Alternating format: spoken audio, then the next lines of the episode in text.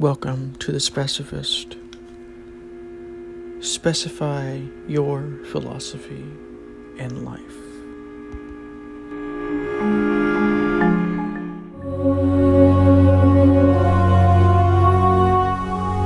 Welcome to Mapping Awareness Introduction.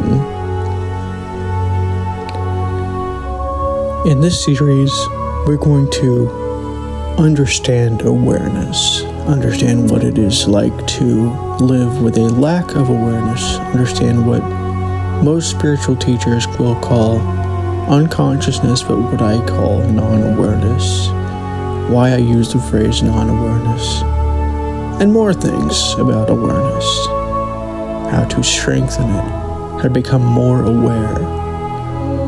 All of this within this series of Map of Awareness. Enjoy.